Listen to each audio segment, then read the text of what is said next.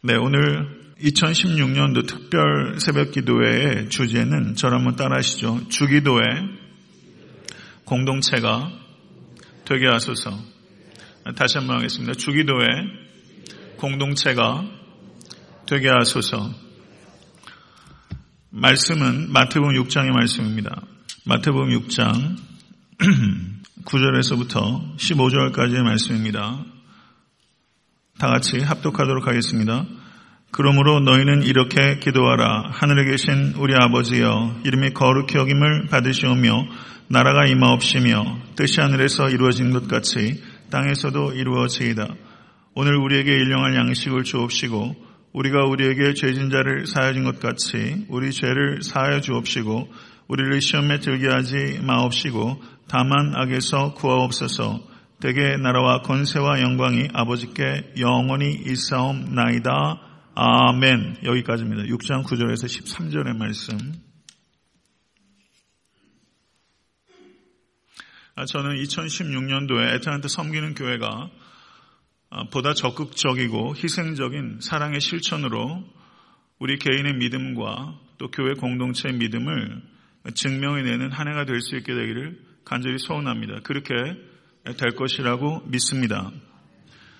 불신자를 전도하고 가난하고 병든 자를 구제하고 열방의 복음을 전파하는 일에 지금까지도 힘써왔지만 2016년도에는 저희의 총체적인 역량을 집중하는 그런 전환기적인 한 해가 되기를 간절히 소원합니다. 그런데 이와 같은 일들은 몇몇 사람들의 헌신을 통해서 이루어지는 일이 아니라 우리 모두가 하나가 되어서 이 일에 집중하여 헌신할 때 이루어지게 되는 결실임을 저희들은 기억해야 될 것입니다. 저는 애타한테 섬기는 교회가 행동하는 우리가 될 수 있게 되기를 간절히 바랍니다. 성도 여러분, 한국 사람처럼 우리란 말을 자주 쓰는 사람들이 없는 것 같아요. 내가 분명히 단수 내간데도 우리란 말을 써요. 그럴 정도로 우리란 말에 집착을 보이고 있는 민족이에요. 우리란 말 참 많이 씁니다. 그런데 유래가 없을 정도로 한국 사람들이 우리 의식이 없습니다. 참 아이러니죠. 우리라는 말을 가장 많이 쓰는데 우리라는 의식이 가장 빈곤한 민족도 역시 한국 사람이라 할 수 있습니다. 매우 슬픈 아이러니입니다. 그런데 이것이 교회 내에서도 엄연한 현실이라는 것을 우리가 보게 됩니다. 다른 나라 민족 교회에도 분열이 있지요. 초대 교회에도 분열이 있었어요. 그러나 한국 교회처럼 분열상이 심각한 교회는 매우 드물다고 생각합니다. 특별히 이민교회 현실은 더욱더 그러합니다. 성도 여러분, 우리는 기도로 하나가 되는 것입니다. 이번에 신년에 신년 특별 새벽 기도를 통해서 릴레이로 기도하고 금식하며 기도하고 특별히 제가 이번 신년 특별 새벽 기도의 주제로 주기도에 대해서 강의하며 주기도의 공동체가 되게 하소서라고 모든 초점을 기도에 맞추게 된 것은 행동하는 우리가 되기 위해서는 먼저 기도해야 되기 때문입니다. 기도는 많은 사람들이 사역의 준비라고 생각합니다. 행동하기 이전에 준비 단계를 기도로 생각합니다. 거기에 착각이 있는 것입니다. 기도가 가장 강력한 행동입니다. 믿으십니까? 기도 자체가 사역의 준비가 아니라 가장 강력한 사역입니다. 모든 행동의 원천이 기도인 것입니다. 이것에 대해서 진실로 믿는다면 기도를 대하는 우리의 태도 그리고 저의 태도가 바뀌어야 되는 것입니다. 기도가 바뀔 때 우리의 행동이 바뀌어야 되는 것이고 기도가 바뀔 때 우리의 삶이 바뀌어야 되는 것이고 기도가 바뀔 때 이 땅의 역사가 바뀌게 되는 것입니다. 이것을 진심으로 믿고 올 한 해를 살아가실 때 하나님께서 우리에게 부어주신 은총과 기적들은 우리의 생각을 탁월하게 초월하는 것이 될 것임을 굳게 믿습니다. 주기도에는 우리라는 말이 여섯 번 등장합니다. 그래서 주기도를 we prayer, 우리 기도라고 말하기도 합니다.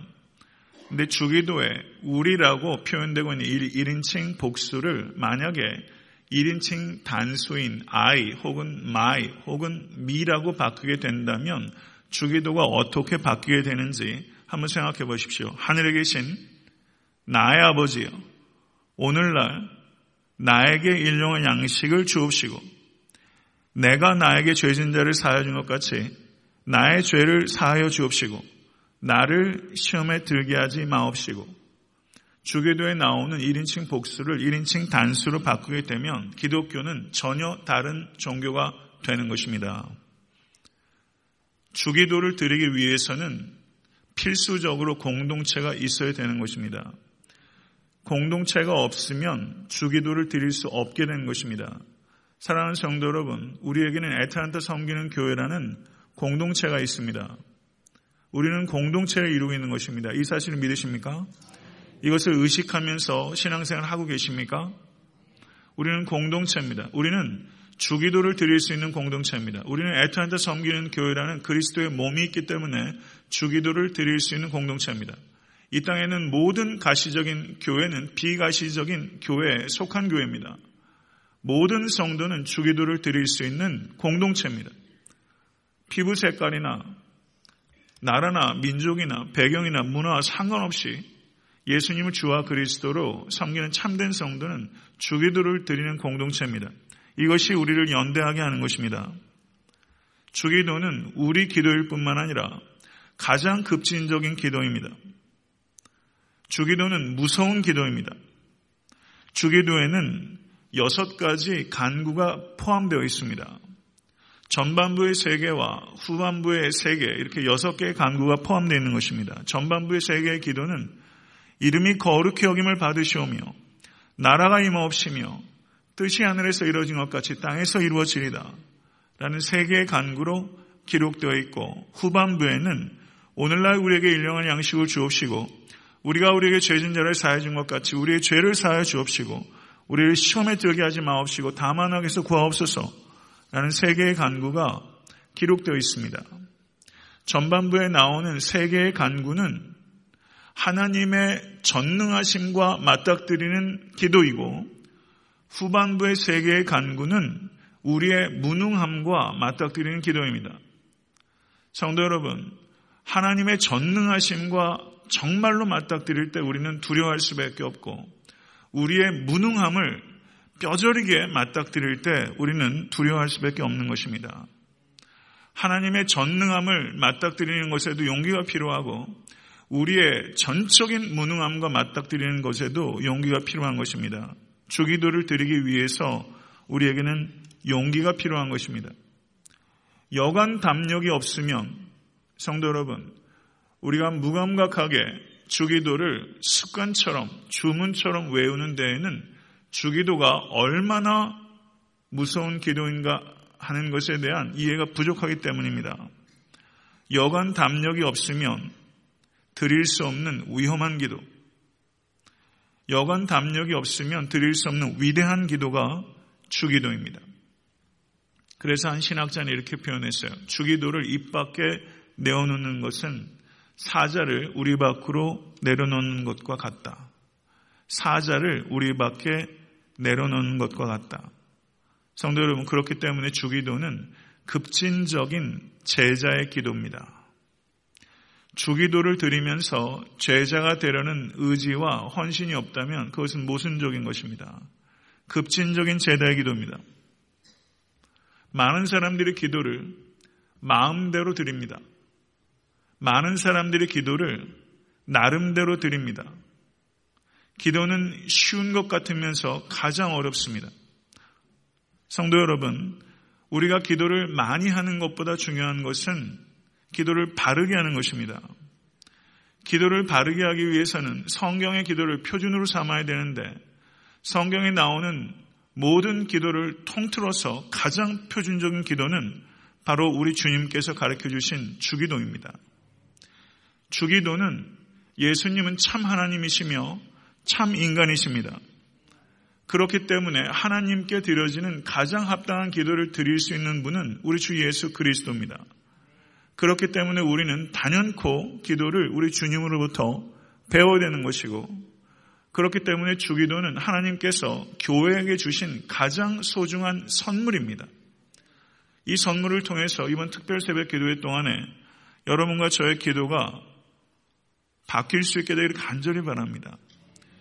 주기도는 매우 함축적입니다. 그러나 주기도는 그 순서와 내용에 있어서 완벽한 기도입니다.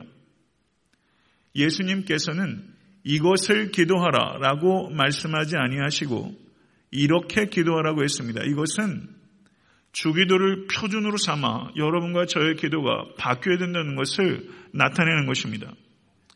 올 한해 주기도를 통해서 여러분과 저의 기도가 바뀌게 된다면 우리의 가정이 바뀌게 될 것이고 교회가 바뀌게 될 것이고 세상이 바뀌게 될 것입니다. 이것을 진심으로 믿으시길 간절히 추원합니다. 주기도는 하늘에 계신 우리 아버지요 라고 시작하고 있습니다. 바른 기도를 드리기 위해서는 어떻게 기도하느냐 하는 것보다 우선시 되어야 되는 것은 누구에게 기도하느냐 하는 것입니다. 성도 여러분, 기도를 우리가 원하는 것을 얻는 수단이라고 생각하게 된다면 기도는 비인격화되는 것이고 기도를 수학 공식처럼 여기게 되는 거예요.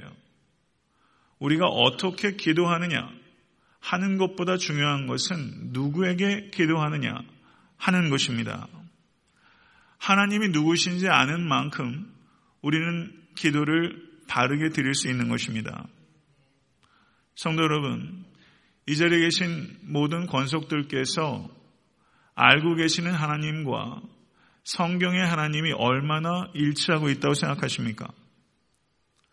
믿지 않는 사람들, 불신자들, 무신론자들만 하나님에 대해서 왜곡된 이해를 가지고 있는 것이 아니라 오랜 세월 동안 신앙생활을 해온 그리스도인들도 하나님에 대해서 다소간에 혹은 매우 심각하게 왜곡된 신이해를 가지고 있다는 것을 우리는 깊이 생각해야 됩니다.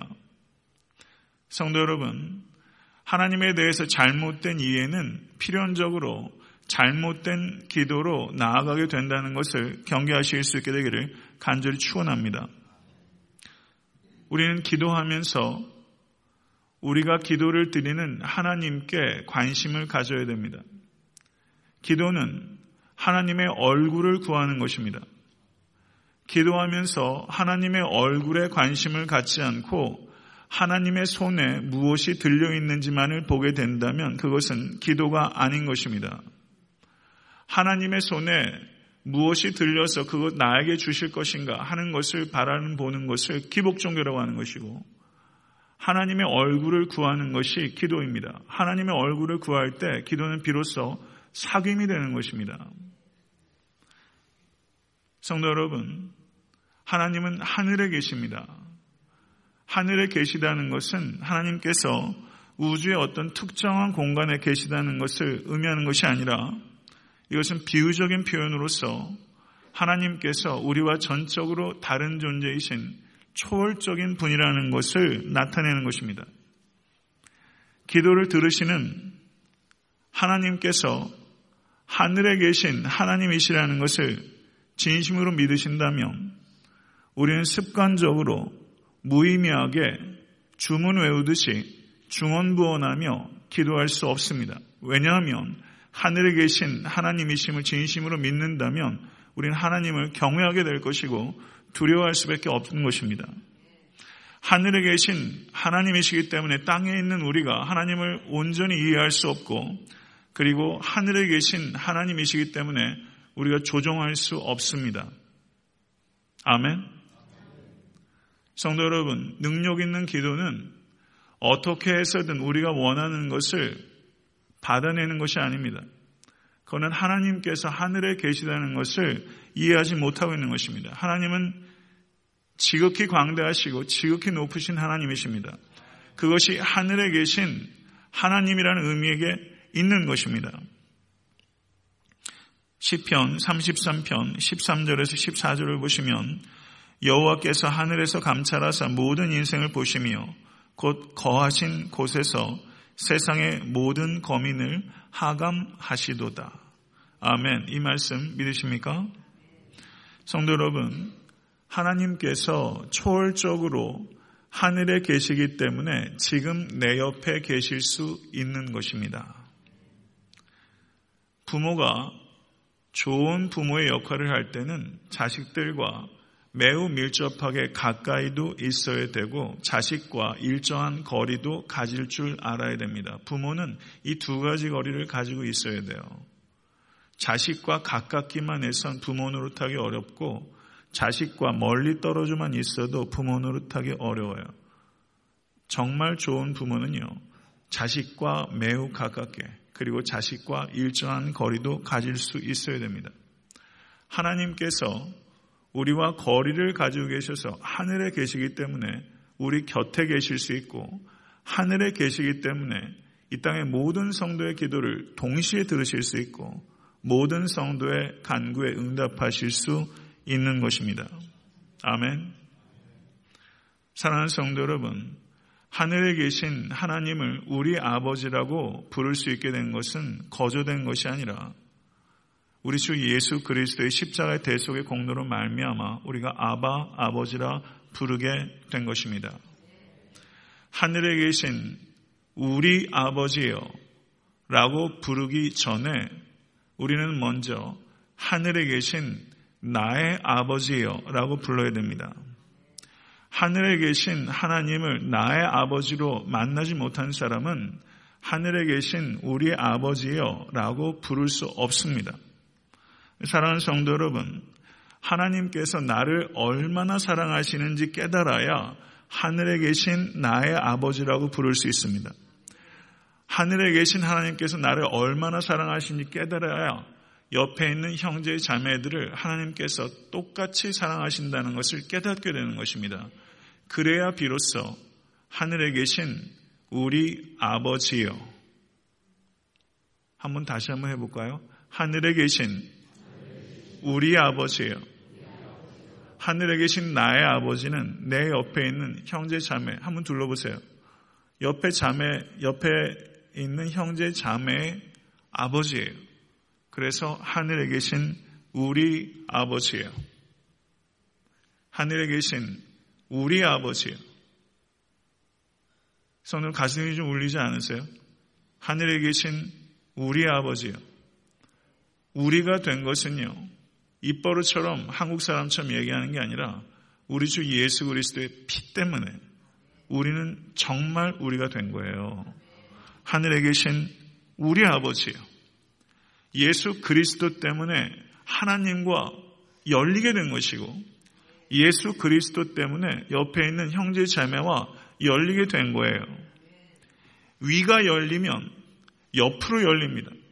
위로 연결되면 옆으로 연결된 거예요. 다른 길이 없습니다. 우리 주 예수 그리스도로 말미암아 화목제물 되신 예수 그리스도로 말미암아 위도 열리게 된 것이고 옆도 열리게 된 것입니다. 이것을 기뻐하실 수 있기를 간절히 바랍니다. 이것이 십자가의 의미입니다. 십자가의 가로목과 세로목은 바로 이와 같이 위로 옆으로 열렸다는 것을 의미하는 것입니다. 성도 여러분, 요즘에 가나안 성도란 말 많이 하죠. 안 나가. 교회 안 나가. 의식이라도 있는 사람은 교회 안 나가. 아주 유행해요. 아주 불편해요. 안 나가. 교회 안 나가. 교회 생활 신물 난다는 거예요. 교회 가면 맨날 싸움박질이고 맨날 돈 문제 걸려있고 큰 교회 목사들은 자식들에게 세습하고 이런 일들이 비 비자합니다. 사람들이 그렇게 얘기를 해요. 가난한 성도가 뭐라고 말하냐면 나는 예수는 좋지만 교회는 신물 난대요. 그렇게 말해야 의식 있는 성도입니까? 그러면 그분은 그렇게 기도해야 돼요. 하늘에 계신 나의 아버지요. 하늘에 계신 우리 아버지여라고 기도할 수 없습니다. 성도 여러분, 교회는 공동체입니다. 아무리 신물나도 교회는 그리스도의 몸입니다. 아무리 역겨워도 교회를 그리스도께서 사랑하고 계십니다. 교회를 함부로 이야기하고 이 공동체를 함부로 떠날 수 없어요. 왜요? 교회는 그리스도의 몸이기 때문입니다. 그리스도께서 교회를 정결하고 아름답게 만들어가고 계시기 때문에 그리스도께서 교회를 바라보시는 눈으로 우리는 교회를 바라봐야 돼요. 그것이 책임 있는 태도예요. 그것이 정말 지성적인 성도의 태도입니다. 아무리 교회가 세상 사람들로부터 지탄을 받다 할지라도 우리는 아파하며 교회를 사랑해야 되는 것입니다. 하늘에 계신 우리 아버지요. 이 의미는요. 옆에 있는 형제 자매들을 내 가족으로 받아들이겠다는 믿음의 고백이에요. 옆에 있는 형제 자매들, 여러분이 저의 가족이고 우리가 서로에게 가족이에요. 가족이 됐다는 것은 어떤 뜻입니까? 가족으로서 의무를 담당하겠다는 것입니다. 사랑의 짐을 지겠다는 것입니다. 그러나 교회가 정말 그러합니까? 가족으로 사랑의 짐을 집니까? 우리가 얼마나 쉽게 이별합니까? 성도 여러분, 하늘에 계신 우리 아버지요. 라는 이 고백에는 내가 옆에 있는 형제, 자매들을 가족으로 여기며 가족으로서의 의무를 다하겠습니다. 라는 고백입니다. 맞습니까? 정말 이것을 알고 믿으신다면 하늘에 계신 우리 아버지요. 이렇게 말하는 것은 두려운 것입니다. 거기에서부터 기도를 이어가기가 어려워요. 옆에 있는 형제 자매들은 내 가족이며 나는 이 가족에 대해서 무한대적인 책임을 지겠습니다. 라는 고백이 거기 있는 거예요. 그렇기 때문에 주기도는 사자를 내놓는 기도예요. 더 나아가 하늘에 계신 우리 아버지여 의 의미를 진심으로 깨닫는 성도는 믿지 않는 사람들을 우리 안으로 들어오도록 전도하게 되는 것입니다. 나만 하늘에 계신 나의 아버지여, 우리끼리만 하늘에 계신 우리 아버지여, 이렇게 기도하며 안주할 수 없습니다. 우리 안에 있지 않은 다른 사람들을 이 우리 안에 들어와서 이 기도를 같이 들을 수 있기 위해서 우리는 전도하지 않을 수 없게 되는 것입니다. 그렇기 때문에 하늘에 계신 우리 아버지요 라는 것은 하나님께서 누구신지 하나님께서 무엇을 원하시는지를 함축적으로 다 담고 있습니다. 이것은 달리 말하면 하나님께서 누구신지, 하나님께서 무엇을 원하시는지, 이 문제는 우리가 누구인지, 우리가 무엇을 해야 되는지에 대한 의미를 함축적으로 담고 있는 거예요. 우리가 누구인지, 우리가 무엇을 해야 하는지, 이것이 하늘에 계신 우리 아버지요. 라는 이 혹격에 다 담겨 있는 것입니다. 하늘에 계신 우리 아버지는 무한한 능력과 무한한 사랑의 하나님입니다. 아멘. 무한한 능력과 무한한 사랑의 하나님께 우리가 기도드리고 있어요. 믿으시면 아멘 하세요. 무한한 능력과 무한한 사랑의 하나님. 이 하나님을 진심으로 믿으신다면 우리의 기도는 바뀌게 될 것입니다. 이것을 진심으로 믿으실 수 있게 되기를 간절히 축원합니다.